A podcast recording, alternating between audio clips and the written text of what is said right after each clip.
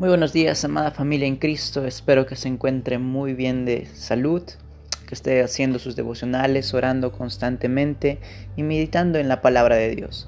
Le animo a que podamos eh, aprender un poco más de esta carta del apóstol Pablo a los romanos. Dios le guió al apóstol Pablo para que escribiera a los romanos y de esa misma forma también eh, a nosotros para que fuésemos exhortados y pudiéramos comprender a profundidad el Evangelio de Jesucristo. Antes de empezar con nuestro pequeño devocional vamos a dar gracias a Dios. Padre amado, te damos gracias por regalarnos este hermoso día.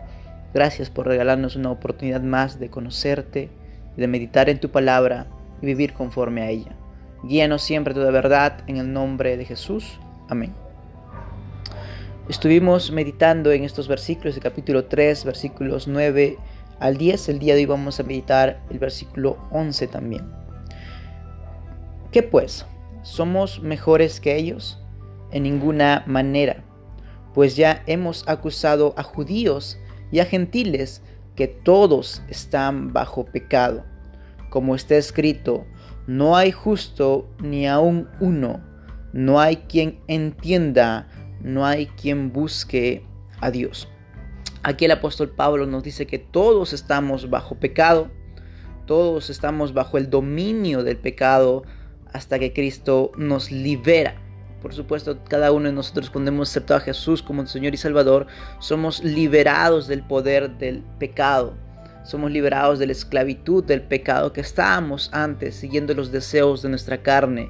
Gracias, hemos sido liberados por el poder del Evangelio, de este dominio del pecado. Ahora podemos resistirlo gracias al Espíritu Santo que mora en nosotros. Pero el apóstol Pablo quiere que entendamos o que entiendan las personas de que todos somos culpables, que no hay quien pueda ser considerado justo según el estándar de Dios, según eh, lo que Dios quiere. No hay ni siquiera uno, dice el apóstol Pablo. Cada uno de nosotros nos podemos considerar incluso mejores. Yo no soy tan malo como Hitler, no soy tan malo como los presidentes que matan, que roban, como los delincuentes. Yo no soy tan malo como ellos. Nos podemos categorizar. Yo hago buenas cosas, yo hago buenas obras, no le hago mal a nadie. Podemos estar diciendo, yo me merezco el cielo. O, los católicos, yo he hablado muchas veces con católicos y les he preguntado eh, qué es lo que creen y ellos se consideran buenas personas.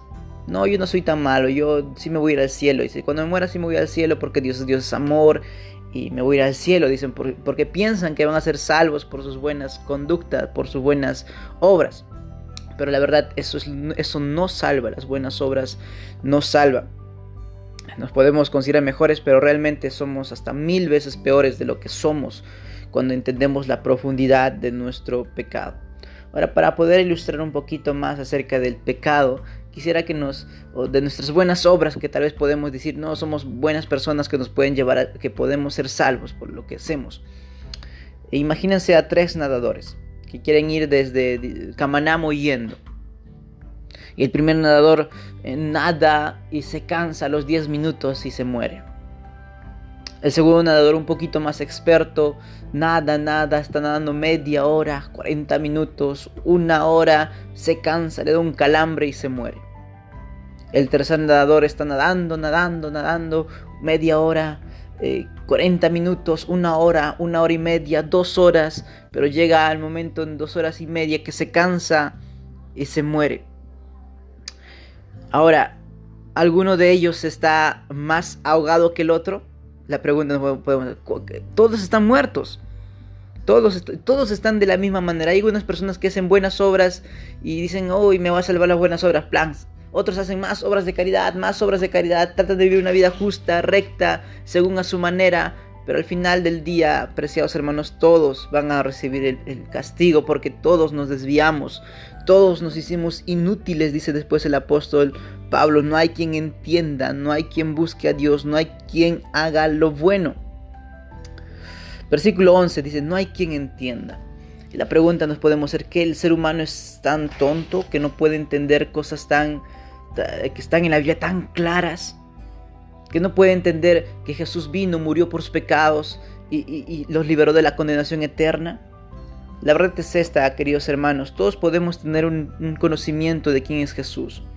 Podemos tener un conocimiento de quién es Dios y lo que Él hizo en la cruz del Calvario. Las personas eh, ven en, Semana Santa la crucifixión, en la tele se, programa, se ve eh, todo dos semanas, digo dos días de full, full vía crucis, full crucifixión y la gente lo ve con sus hijos, ven a Moisés, pero eso no significa que realmente sean salvos. El tener un conocimiento de lo que hizo Dios a través de Jesús ah, no nos hace salvos.